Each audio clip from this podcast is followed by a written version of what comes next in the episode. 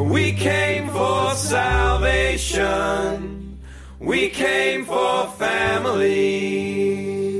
We came for all that's good. That's how we'll walk away. Aloha.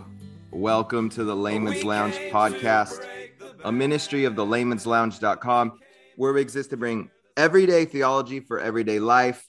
So send any questions, comments, gift cards, rebukes to Jason at the layman's lounge.com. Today we have on the phone or on the line rather one of my favorite guys, maybe like maybe top five guys that I've read. That's an ear tickle. I know. I think every time it comes on, I tickle his ear, and it, it's true though. But Chad Bird, oh my gosh, the the graceful pin of Chad Bird and that this tone. You know, he probably sings great. He's got a beard that goes down to his nipples right now. This thing's looking so good. Uh, he is author of one of the best books of 20. Oh my gosh, I'm not a bootlicker. It's true. Whatever. I talk the same way about Craig Bartholomew. I don't know if you know that guy, but that guy is such a solid.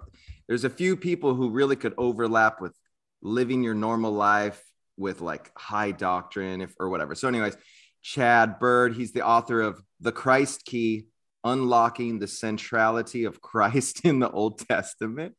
Yes, please. That's from the folks at 1517 Publications. And he's the co host of literally the best podcast on the internet, better than Layman's Lounge. Yes, it's called 40 Minutes in the Old Testament. and it's so good. There's just a couple guys. I feel like you I feel like you could sell that as a subscription and it would be it would be worth it. So anyways, brother, thank you merry christmas Are, what are you listening to like merle haggard christmas like, like who, who do you yeah. listen to in texas are you from new mexico or texas by the way I, well I, I, was born in new mexico but and this is a this is like a trope for texans uh, if you're born outside the state what you say is i was born in blank but I got to Texas as quick as I could. That's what we say. so I was born in New Mexico, but I got to Texas as quick as I could. So yeah, as I was born there, raised pretty much in, in Texas, and then uh, I, I've lived a lot of different places, Midwest for a while, Oklahoma for a while.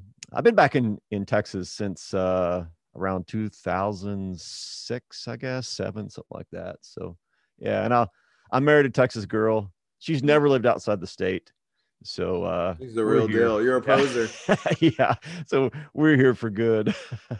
Well, kind of thanks for the introduction, man. This is this is great to be on be, be on here with you talking about what is uh undoubtedly my favorite subject, Christ in the Old Dude, Testament. You're so good. And Melchizedek, that you're gonna try to squeeze Melchizedek anywhere you can in here. It's so good. I got to, yeah, yeah. It's obligatory. so okay, here we go. One of the three most life challenging and edifying moments in my life, literally one of the top three, I can name them, is when I when I was listening to um, one of the episodes of you guys' podcast, uh, 40 Minutes in Old Testament, and you guys brought to clarity that something that had been otherwise totally bizarre, and that's that extremely bizarre story of Jacob and Esau and like the meat, you know, and like clothing and hairy skin and a blessing. It's like, what in the world? You can't even hear like bad preachers butcher that. They don't even go there. Like, uh, let's just skip that one. Um, that really, what you guys did there sort of marked me, or it did, it, it just really like hit a switch. That's all it did. Hmm. It's like, yeah. it just, you, you essentially just gave me a, a tool bag. You gave me a key, if you will and that's all I did, and and I'm able to duplicate that. It's nothing crazy now. It's just I'm so. Um, anyways, I think what happened to me is best explained by what you say in the book, where you say, "quote If the Bible was hyperlinked." You'd be hard pressed to hunt down a single verse without multiple words hyperlinked to other words in other verses, in other books, in both testaments. End quote. So, what is this hyperlinking and and why did I get so stoked about finally understanding Jacob and Esau? yeah, well, the, the hyperlinking, uh, I I took that uh, from somebody, borrowed that image from somebody, but you know, actually works well. Of course, we hyperlink on the web, and the web is all about interconnections, and that's really what the scriptures are all about too. Another image that you can use is that of layering. Uh, you can imagine, as I like to imagine, Genesis 1 through 3 as the not just the opening three chapters of the Bible, but really that that that found deepest foundation for the rest of the scriptures. Uh, one of these days, I'm going to write a book where I just basically take those three chapters and construct a whole biblical theology out of them, because you've really got everything there. Obviously, you have creation yeah. in all of all of its various parts, kind of the creation in the big picture, but also mm-hmm. the smaller picture of the creation of humanity. Mm-hmm. You've got the uh, you got Eden, they've got and you got the garden within Eden, which, uh, as I explained in the Christ Key, is the first temple or sanctuary. Mm-hmm. You got Adam and Eve, who are also kings and queens. They're priest in a way, serving at the garden. And then, of course, you have sin in Genesis 3. You have the promise in Genesis 3. It's just so much that is compressed within those mm-hmm. those first three chapters. And that then becomes the foundation upon which everything else rests. Mm-hmm. And so the next layer you could say is Genesis 4 through the rest of Deut- through Deuteronomy. And then every layer builds on top of the other layer. And as it does there is a an interconnectedness to it to where certain words phrases images persons types are going to come up again and again. And you can't really understand one apart from the other. You can't just look at this one little section of scripture and understand the scriptures. You have to look at look at how this fits into the entirety of of the biblical story so you know, Joshua is going to refer back to Deuteronomy, and Isaiah is going to refer back to Judges, and the Psalms are going to refer to stuff all over the place. So, reading the Bible sometimes kind of feels like you're just jumping here and there. You're going backwards, you're going forward, you're going up, you're going down, because there's all of these amazing connections.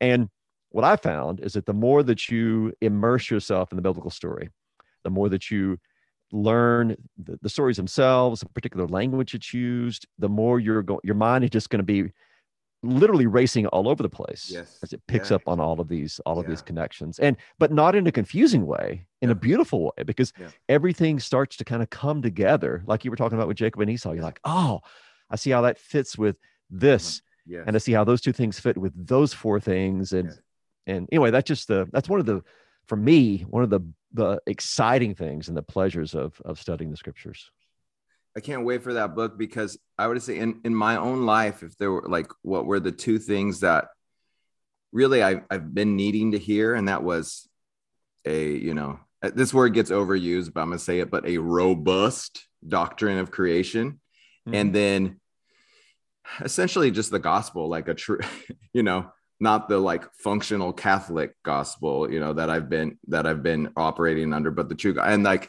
and so in this book, I, I wasn't expecting what you gave us. I was expecting just like a your insights on just sort of a uh, hermeneutical biblical theology, and you just hit a few things. But whoa, that was not what we got. I mean, you you get the method in there, but you give us a lot more. So um trying to think how can i make this episode christmas right because it's this cool this this snowy December morning over here in Hawaii, and then uh, you're in Texas. So, uh, you yeah, this is a good line. It's only fitting we start here. You say, "quote One might dare say that jingling in Eden were the first Christmas bells." End oh, quote. Yes, yes, yeah. yeah. Can you hit? Can you? I mean, like in, in a little bit, we'll zoom out.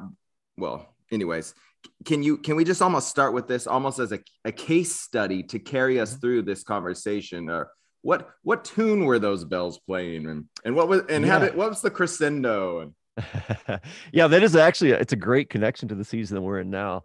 That's in a section where i'm talking about the the image of god and what that means. And that's in the broader chapter where i'm discussing the the appearances of christ in the old testament. So when we talk about christ in the old testament a lot of people kind of jump to the conclusion that we're talking about prophecies of of his coming which you know of course that that is part of how he's there. He's his birthplace his his mother what he's going to do all of that's prophesied in the old testament yeah. without a doubt. But it's not as if jesus waits until matthew chapter 1 before he makes his grand appearance. He's mm-hmm. not sitting up in heaven waiting to come down. He appears multiple times. And if you want to we can get to those a little bit later on such as the messenger of messenger of yahweh. But the point i'm making in that particular section and the way it ties in with christmas is that here you are in the garden, and God is getting his hands dirty. He's making Adam. He's making Adam from Adamah. He's making Adam from the, the dirt of the earth, breathing into his breath, breathing into his nostrils the breath of life. Of course, he puts Adam into this deep sleep. He makes Eve from his side. And so here you have the first two human beings. Now, we are told that in Genesis 1 that they're made in the image and likeness of God. Now, notice the preposition. They're made in the image, in the likeness. Now, fast forward, we're going to do this hyperlink stuff. So, fast forward, you're going to click on that hyperlink in Genesis 1:26 and bam, another window is going to open up. And in that window are all these passages in the New Testament which also talk about the image of God. Except these passages talk about not the one in the image, but the image himself. Mm-hmm. So, who is the image of God? Christ, the Son of the Father. Mm-hmm. He is the image. And you take that, you run back to Genesis 1, and you realize, oh, okay, mm-hmm. Adam and Eve were made in the image of God, and the image of God is Christ himself. Mm-hmm. So, what happens over the course of the, the entire biblical narrative is that people who are made in, in the image of God are walking, talking icons, if you will, mm. foreshadowings of the very God whom they image. Mm-hmm. So, what's happening in the creation of, of Adam and Eve is that we have here a kind of prophecy of the incarnation. Mm-hmm. The one in whose image they are made will one day take on that very flesh and blood of, of Adam and Eve. Mm-hmm. mm-hmm. So, that's why I said that uh, in Eden, you can already hear jingle bells. you, you, get the first, uh, it's beginning to look a lot like Christmas in the Garden of Eden because right, right. already there you see this uh, hint of what is uh, what is to come. And that line in, in the quote or in the, in the book, you say Eden was fulfilled in Bethlehem. What? Oh man, it was a. Let me see where it was here. In the, like in the book, you you talk about how creation. your analogies are so good. But in the book, you talk about how creation like just wasn't just like a side hustle for mm. God. Yeah. but it like it was his jam. And then you talk about creation and redemption aren't like two sort of distinct divine activities, but there's more to this story. Can you can you hit us with that goodness? Yeah, yeah. So I, I do think that people kind of get the impression that yeah, God is the creator. He did all that. He got everything going. Uh, but then, you know, once everything fell apart in Genesis chapter three, God is almost completely preoccupied with saving people. Mm-hmm. So he was the creator. It was all well and good. He did a great job. We screwed it up. And now it's like he has to clean up our messes. He has to redeem us, rescue us. But, and, and what happens is salvation or redemption ends up being categorized as something different from creation.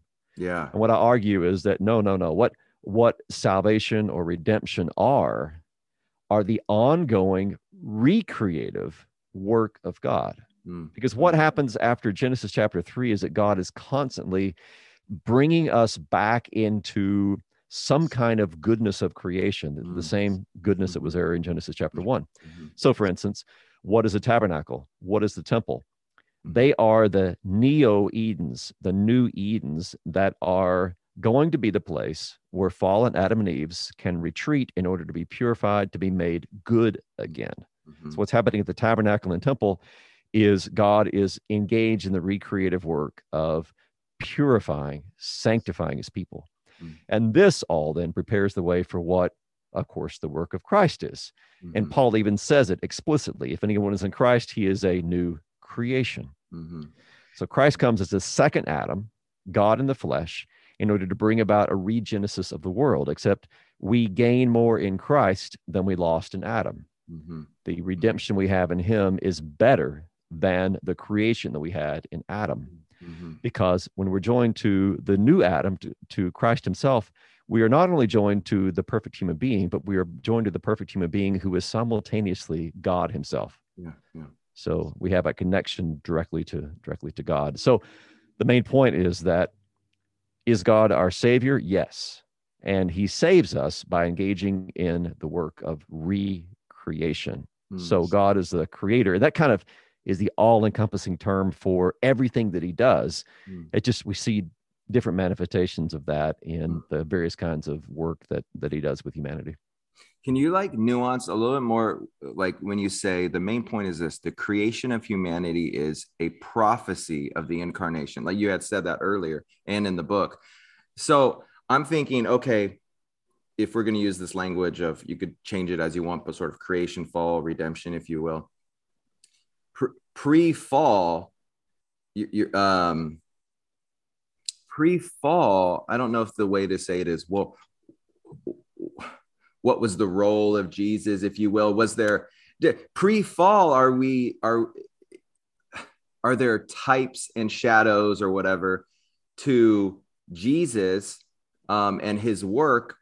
Um, even though at the time, if you will, there was no, I mean, this could go really deep.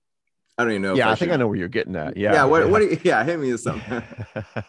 yeah. So even before sin and death enter the world, is God already planning the incarnation? I guess is, mm-hmm. is, is that kind of what you're getting at? Yeah. Yeah, it is. And yeah. Yeah. And then almost, I might even say where, if you could hit that, and I'll even throw this in, you know, like a, a the Kuyperian I am, I would say like the creation mandate, you know, this notion to take dominion and cultivate and name or whatever. Um, mm-hmm. it, it often seems very distinct from the work of, um, of redemption, right? They almost seem like, like you always, like you were opposite mm. what you were saying, but yeah. Is there are, are there types and shadows in that, or is that its own thing? Like that's the task that that that humanity was supposed to do, and then uh, Jesus sort of like brings us back into that or he does it for it or just yeah yeah um, to the first question i there does seem to be it, it's a little bit difficult to answer because a lot of it i feel like i'm just kind of uh, guessing here but there does seem to be the suggestion that even if that even before sin and death there was this idea that at least the possibility was open that god himself would become incarnate mm. uh, now of course it's it's kind of hard to say because we, we're working with the story we have and so anytime we say, you know, the what ifs theologically, I know, I kind of love that. I, I didn't write this one on. I'm never like, had been sin. well, so I always want to hedge my bets there a little bit.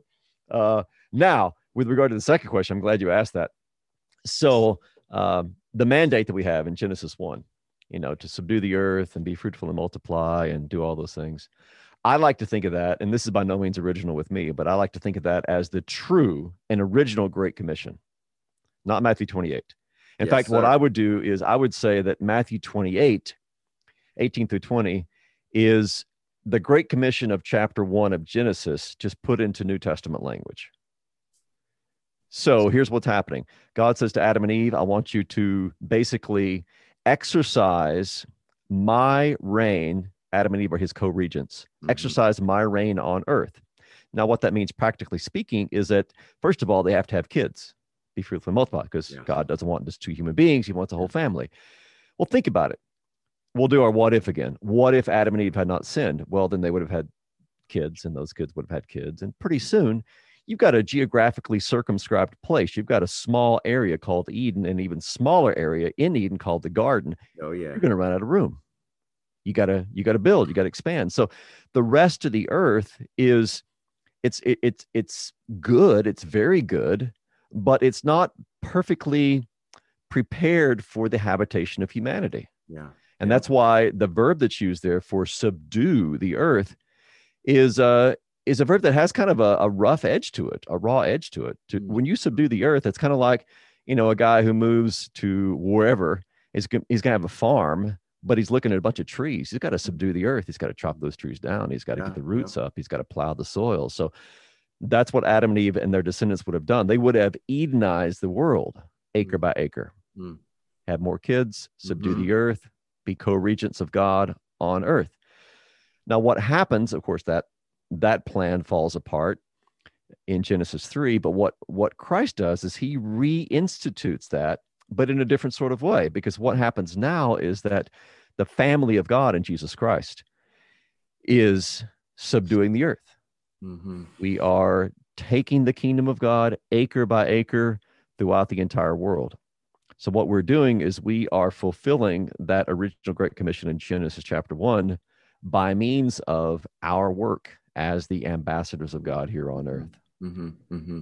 So, you kind of got you got two great commissions, but really it's just kind of the two sides of that same that same mandate or that same commission. I love I love hearing that from you, brother. Um, where I'm ready for that book, that that forthcoming book from you on the three chapters of Genesis, uh, of the first three chapters Genesis. so something else you say, you do like kind of a good job in the book of just you. Uh, I would formally come to the Bible like, all right, here's 66 books to be just like um to pull out some tweets each pull out a tweet from each one or do something with systematize or something but you sort of give us like a really helpful framework which isn't you know novel but what you but you know for many it is and you you so what do you mean for example when you say we might think of the five books of moses as a mini bible and then you sort of build on more amount throughout throughout the rest of your book i think that's very very helpful can you can you unpack that one yeah, it's kind of like a, an expansion of what I said about Genesis 1 through 3. If mm. you take the Torah, which uh, the rabbis all consider to be basically what I said there, it's like the mini Bible. It's like you've got everything there. If you so, if you take the Torah, uh, what else do you need to know, right? You, you, you know you, you know about humanity, you know about creation, you know about God's choice of Israel. You got the you know the promise of the seed, you got the Exodus, you've got the Ten Commandments, you've got all of this compressed into the Torah. In fact, the rabbis would say that everything that that all the prophets and the wise men after Moses, after Moses, everything they said was nothing more than an expansion and application of what had already been said to Moses. That's awesome. So, and and in, and in a very uh very strange and singular fashion, Martin Luther and the rabbis actually agree. Most of the time, Martin Luther's like castigating the rabbis. Oh, right. He's like typical typical German, probably throwing in some profanity there, knowing Martin Luther. But uh, but in that way, he agrees. He's got, uh, I think it's maybe from the introduction to Psalm 90. Anyway, he, he says that that all the wisdom of Moses was the foundation upon which all the prophets and apostles and and apostles mm. Uh, mm. built. Mm. So everything everything was there, and that's that's why personally I go back time and time again to the Torah. That's why in the book we go back always right. to, especially to Genesis, but other mm. books other books as well. Mm. That is you take away the foundation, take away the Torah foundation of the scriptures, and everything kind of falls apart. Totally, totally. So, so here we have the the the first five books, sort of that are foundation, not sort of foundational, like they are, and then you have the rest of the Old Testament that sort of expounds or explains or builds upon that. And then, if you can unpack this this quote from from your book, this same Moses centrality holds true for the apostles as well. Study Romans, Galatians, Peter's epistles, Hebrews, James, or Revelation, and ask yourself, why do these authors quote or allude to the Torah much more frequently than they do the words of Jesus? That's that is a very good question. Quote, and you, you keep going because because no gospels have been written. No, that can hardly be the reason. Even if Matthew, Mark, Luke, and John were not yet written, the teachings and sayings of Jesus would have been circulating orally then why does Moses get more apostolic press than Christ's own words? This is a question I always wondered. I'm like, why are they never quoting Jesus? I feel like this is a question everyone has, but no one even frames it in their mind. Anyway, can you can you can you give us a little something there? Yeah, yeah. I mean, it's it's a question that I struggled with for a long time too. I mean, it, in my church tradition, for instance, we have uh, we have three readings every Sunday we've got an Old Testament reading, and then we've got uh, a reading usually from one of the epistles, sometimes from Acts, but usually one of the hmm. epistles or Revelation. Mm. And then we have a, a, third reading, and it's always from one of the four Gospels. Mm. Now we sit for the Old Testament, we sit for the epistle, but we rise for the gospel out of reverence for the words of Jesus. It's mm. a, you know, it's not just in my tradition, but it's pretty, pretty widespread. So the words of Jesus, of course, I mean, they're they're hugely significant. Hmm. So why aren't they quoted by Paul or or John, you know, these or Peter. I mean, these guys were with him. Mm. and the reason that I that I come down to that I indicate in that particular section you read is because listen, what did Jesus always do? What did Jesus constantly refer his disciples back to? Moses and the prophets. Moses and the prophets. Everything written about me, Moses and the prophets had to be fulfilled. As a good Jew, Jesus was always going back to the Torah. So I think what's happening is there is that the Moses that the prophet, excuse me, the apostles actually took Christ's words at face value. Mm. They said Jesus says these words are all about him. So when we're talking about Moses, when we're quoting from the prophets, we're doing nothing more than quoting Jesus' own words. Mm-hmm. These are these are the words by him and about him. Mm-hmm. And so their uh, their focus upon the words of Moses is an implicit affirmation of what Jesus had already taught them that mm-hmm. these words are by him and about him. Mm-hmm. Mm-hmm. you you said uh, another quote from the book. You said, "quote The majority of cr- Christians prefer to meander down the down the well-worn paths of the smaller New Testament garden than to venture among the weird and wild prophetic fauna of the Tanakh." And I end quote. I fully agree. Um, but I get the urge to say in the New Testament, like the New Testament is like this is this is like my default thinking. The New Testament is like high concentrated, ready to go for me in the today context stuff, you know? So why should I read through chapters and chapters of long-winded, repetitive, like so repetitive? Like, are they are they hammering this on stone? What what a waste these repetitive stories that are bizarre, like totally bizarre. Um, and even and I think even for some of you know maybe the original readers, I don't know hearers, but like even for some of the I don't know. Um, and even if I do end up uh, like seeing Christ in them, is not the maybe is the best outcome. I walk away, go, oh yes, this really long, long story shows me that Jesus was gonna come and die, and and you know like, and I go, yep, it's it is true. This is true. What Chad Bird said was true. But if I read like Romans or the letter to the Thessalonians, I'm like, it shows me sort of how to live in society and how to bring the truth of Christ to bear in my my daily life. So can can you give me something there? Can you get me in the Old Testament for more than just saying, oh yes, it was pointing towards Jesus. I agree. Okay. yeah. Well, I there's multiple answers that I could give. I guess the first one that I'd start out with is that, uh, and I talk about this, I think maybe in the first chapter or introduction or something, that it, it was it was the Bible of the of Jesus in the early church, what we call the Old Testament, of course. That was that was their scriptures, Mm, and so uh, for them, you know, there was no Romans, there was no Galatians, there was Mm. no Matthew, Mark, Luke, and John, and so when they read these stories, which yeah are often repetitive and long-winded and full of all sorts of kind of strange images and ideas, uh, for them this was like us reading Romans. It was like us reading First John. mm, So the way that they read that was akin to the way that we now read the New Testament, mm, and everything that they needed to know was basically there already. Mm. So I think that's one one way you can answer that. Another is that, and this is one of my my soapboxes I get on all the time. In fact, it's kind of a the subject of my weekly videos that I do, and that is that okay, you like the New Testament, good, I do too. You can't understand the New Testament without the Old Testament, because all of the particular language that's used, uh, I mean, sometimes like the explicit language that's used is we might think we just understand it from the New Testament, but we really don't. The only way we understand things like atonement Yeah. and and law and good news and even the simple title Christ. The only, way we understand that is through the prism of the Old Testament. I mean, Christ just means anointed. Well, what does that mean? Well, we, the only way- we know that is from Mashiach, the Hebrew word for the anointed, which of course goes all the way back to the book of Leviticus. mhm, Uh, the only way we know what atonement is is by virtue of Leviticus. The only way we know what Jesus is talking about on the Mount of Transfiguration when he and Moses and Elijah are talking about his exodus is like, oh, from the book of Exodus and all the other exiles that we have there.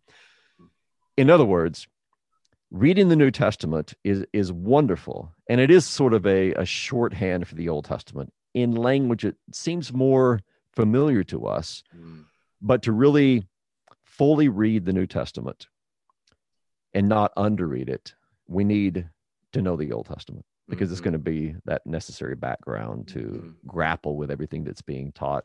And of course, if you, you know, if you're one of those brave souls who wants to go into Revelation, if you want to go into Revelation without the Old Testament, good luck. You're not going to understand anything because John because John can't can't write a single verse without dipping his pen into Ezekiel or Yeah. Daniel or Yeah. Isaiah or, or somebody else. So uh, yeah, uh, I mean that's an extreme example Revelation is. But I'd, I'd say the same thing about the rest of the Gospels. You gotta you gotta have that background if you're really going to understand what the New Testament's all about. So like I- I forget it was like Spurgeon or Tyndale or something like this said something like spend or Chesterton, I don't remember who said this, but it's like every everyone has this on their bookmarker, right? It's like spend much spend much time in books, but many much much more time in the Bible or something like that. Yeah. So uh, could I, I feel like someone could functionally say in their mind, I'm going to spend much time in the Old Testament, but I'm going to spend m- most of my time in the New Testament. I'm going to I'm going to get the I'm going to get the historical background if you will. So even like as someone who they might read a book on like Greco-Roman history to understand Corinth. Mm-hmm. Right? Yeah. And then but then they Right. get into the realness of Corinthians.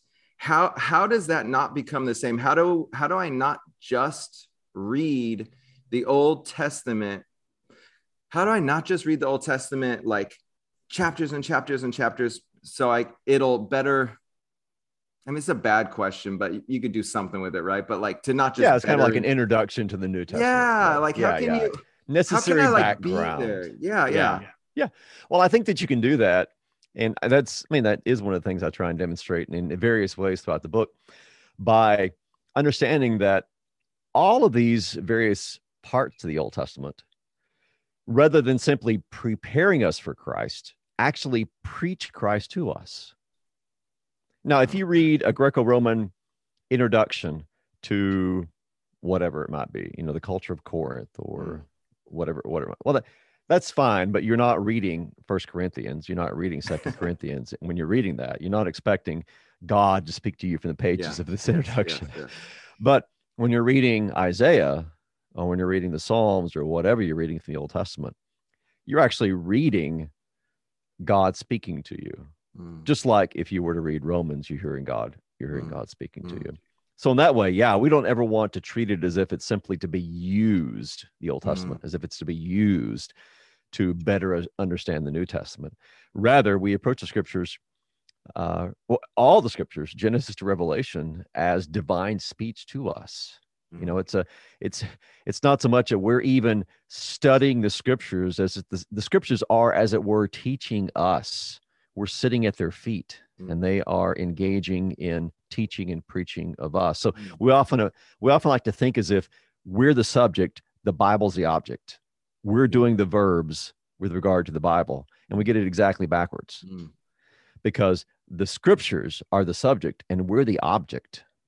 Mm. The scriptures are scripturing, teaching, revealing to us.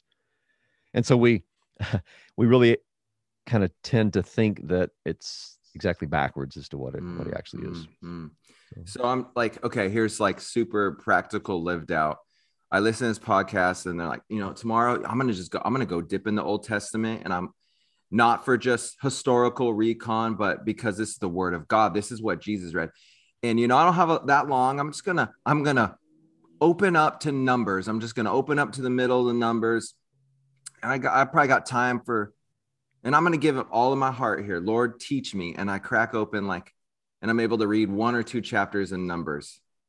Right. And I'm like, and I was like, what did I get? What I have no get idea here? what I just read. What? like what? So I mean, so I guess how do how do I read? How do I like that's an example of right? Like I could picture someone being encouraged by this interview, Oh, sure. going and then leaving and be like, ah, never mind. Yeah. Yeah. Well, let me uh let me uh, engage in a little bit of uh advertisement if I could. Get it. Two resources I think would be would be helpful for uh, for people. First of all, if you don't know very much about the Old Testament, but you want to know more, or if you don't know anything about the Old Testament but want to know more, or if you do, if you know you think you have a pretty good idea, but you know you have some kind of blanks in there, and you, you have trouble kind of keeping the whole big story in your mind, Mhm. we uh, two friends and i both uh, with 1517 we put together what's called a field guide to the bible Mm. and it covers the entire old testament and new testament in uh, just a few episodes i think the old testament has 10 12 episodes something like that and then the new testament has a few few less than that and what we do is we take the whole story and we compress it into these episodes so Mm. that you know once you've listened to whatever it is 20 or 25 episodes you have the entire biblical story Mm. in in your head. Mm-hmm. So that's one resource that you can use because it's helpful, I think, to have the big picture before you look Yeah. at the you know the little picture of numbers eleven and twelve or something. Yeah. And then you know if uh, if that is uh, intriguing to you and you want to learn more, then that is the very reason that Dan and I do forty minutes in the Old Testament. Yeah. We go verse by verse, chapter by chapter, beginning with Genesis one. We're in we're in First Kings, whatever now, First Kings three or four, and uh, we have literally tackled every. We've tackled whatever you're reading in Numbers or whatever odd sacrificial thing you're reading about in Leviticus. I mean, we've dealt with all of it, Yeah. and uh, we're always making little runs into the New Testament Yeah. to, to show show the Mhm. connection there. So Mhm. I think those resources would would help. And even, even if you you know you're not a podcast person, which if you're not, I don't know why you're listening to this, but if you're if you if you're not wanting to think on another podcast, then uh, I guess my best encouragement would be simply to stick with it. Okay, you read those two chapters, or read two more, and then two more. And Yeah. then the more that you're sinking yourself into the scriptures, I think the more that you're going to begin to see these kind of interconnections between the So good.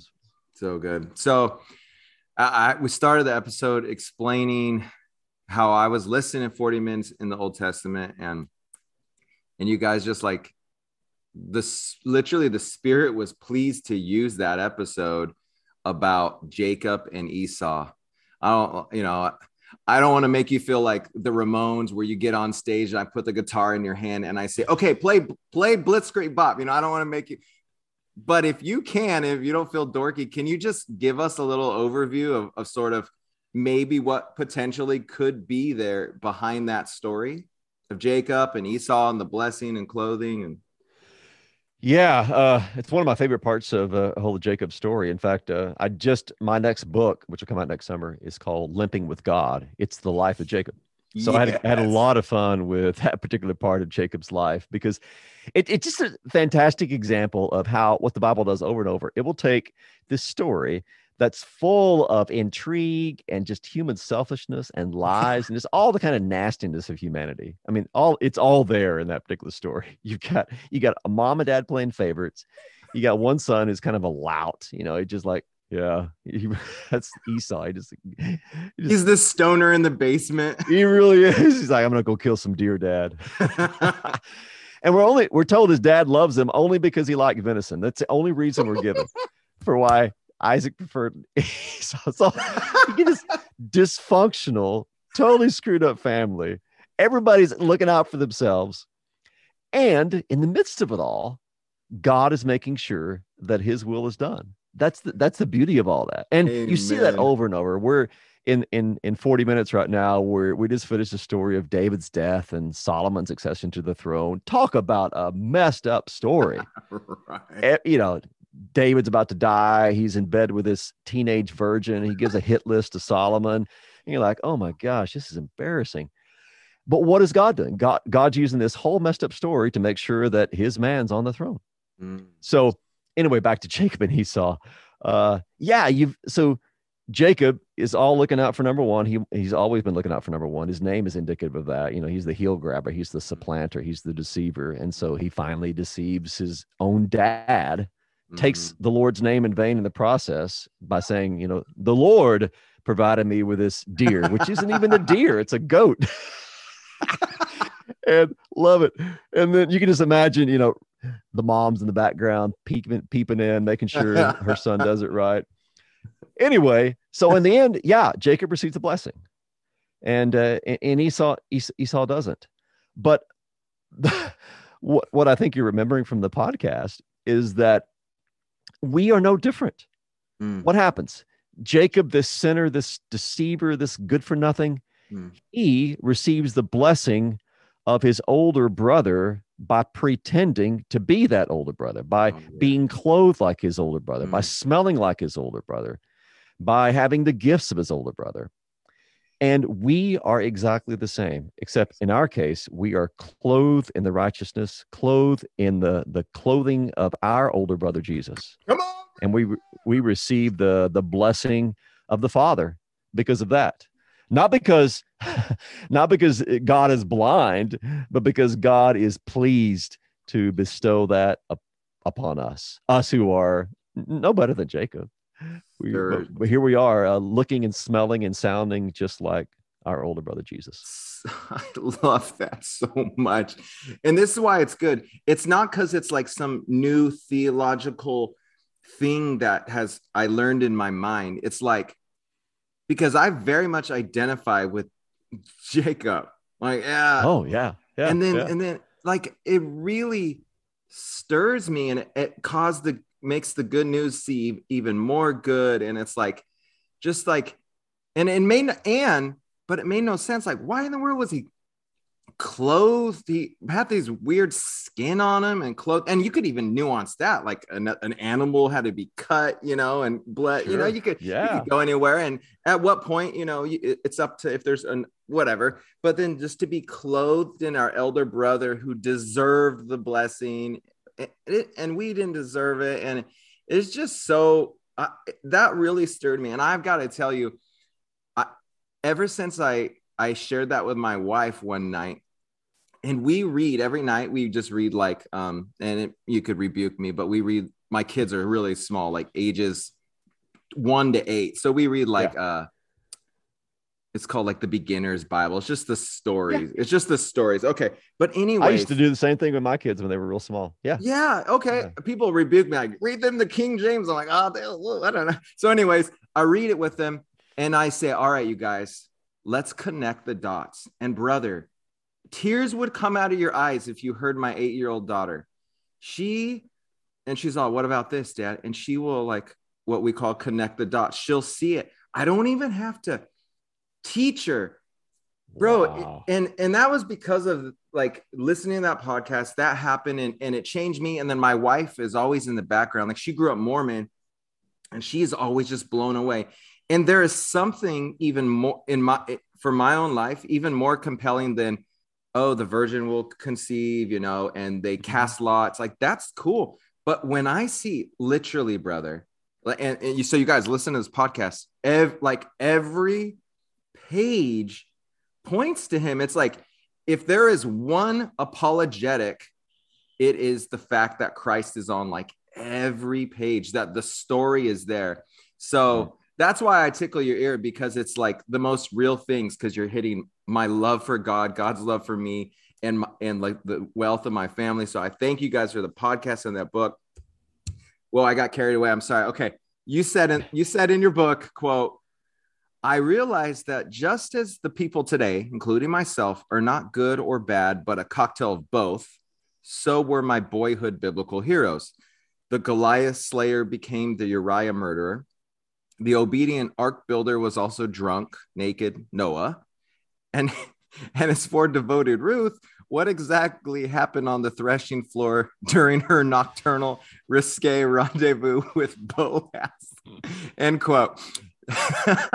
that is the question. yeah, and they say, show, "Show me a hero, and I'll write you a, tra- a tragedy." So, so having said that, is I am curious about this though. Is there a place, you know? And Matt Chandler made it clear, like his famous thing, like you're not Goliath, you're not David, right? And so, yeah, yeah, yeah. and yeah. that's what you you guys do on all the pages. So for those of us who get okay, I'm not David. I'm like more like the the shaking Hebrews. And once you get that, but is there a place for anything besides besides types and shadows? Is there a place for a hall of faith? Like, well, you know what? Mm. But it was pretty cool that David being a you know just a kid or does that fully go credit to God because God made sure his? You, you see what I'm saying there? I'm all- sure. awfully Yeah, no, no, no. I, I completely see what you're saying. Yeah, and I do think there's a place for it. Mhm.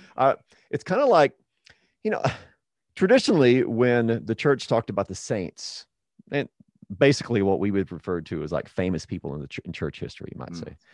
Uh, traditionally, when people talked about the saints, they would hold them up as as models for us, which which I think is is great. You know, we we all grew up with some kind of role models. We were we're always practicing uh, imitation. Our our lives are are are we're emulating someone, and Yeah. ideally, it's someone that you know we want to we look up to. We want to be like them, and we could do that with with the scriptures. It's not like you know, it's not like David was out murdering uh, a new Uriah every day or sleeping with another Bathsheba every day Right, right. he did some great things and there's plenty of good things that are done there's plenty of of faithful characters in the scriptures. I'm not saying sinless, but faithful characters. Mm. And we can look to them as models for what we pray the Lord would would do to us. Mm. Now, where we go too far is when we first of all see them only as that, you know, as as yeah. good good and bad. And in, that way, of course, we just moralize the scriptures. So there is a place for that. And then the other way we go astray with that is we is when we when we look at them and don't when we look at their their failings and don't at the same time see the mercy and grace of Christ Mm, that's operative in their lives, covering up for that, forgiving them and, and helping them. Uh, so yeah, there's a there's certainly a place for that mm, where you look at the you look at the Old Testament people, Ruth, for instance, with her fidelity, or Jonathan with his uh, fidelity, yes, and his love for David yeah. you know and, there, and there's a few other there's there's a there's a few old testament characters like uriah too that well there's not a negative word said about them. Mm, uriah ends up being the real hero of the story as, as far as i'm concerned in first Mhm. samuel. I mean what a upstanding guy who was committed to the the ethic Mhm. of the soldier you know? Mhm. yeah. his his wife is like literally a block away. She's right there beside the palace. Otherwise david wouldn't have seen her. Mm, and he don't he won't go home. Even when he gets drunk with david that night he still won't go home. He stays right there on the on the palace steps.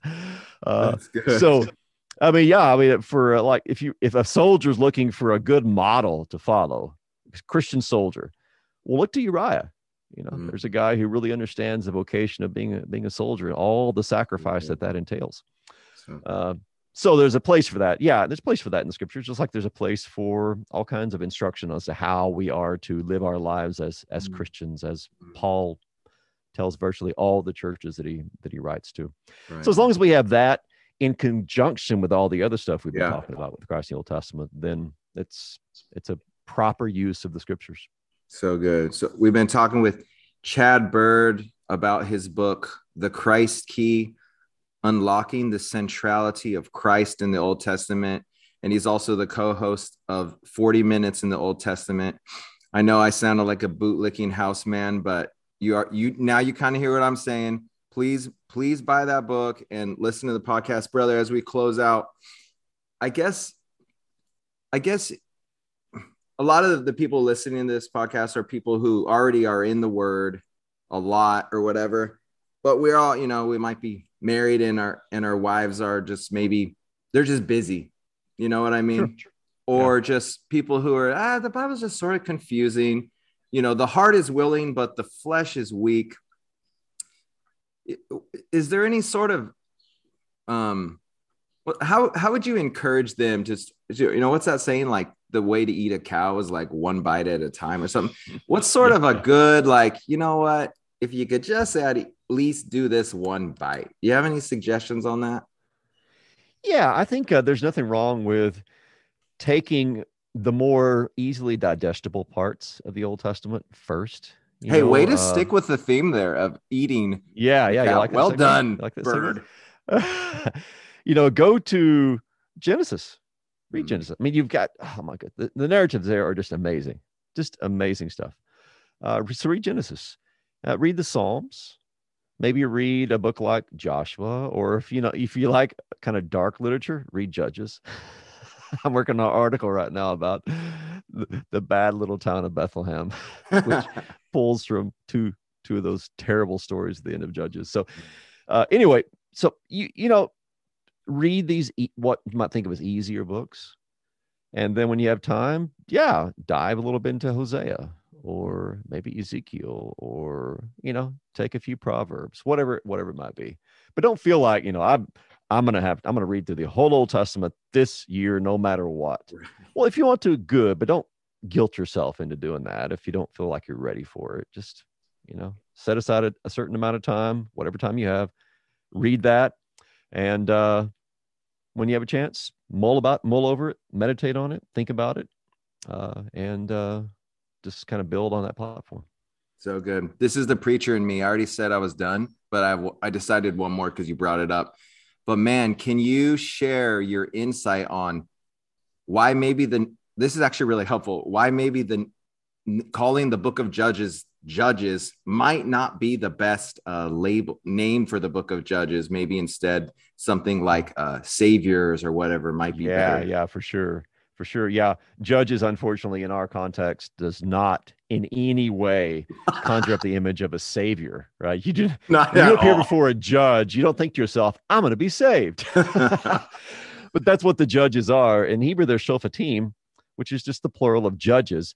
But they're judges. The verb ordinarily associated with that noun is not judging, but it's saving. Come on. In Hebrew, it's Yasha, which is the root of Yehoshua, Joshua. And of course, that's just the Hebrew name of Jesus. Jesus Yes. means the Lord saves.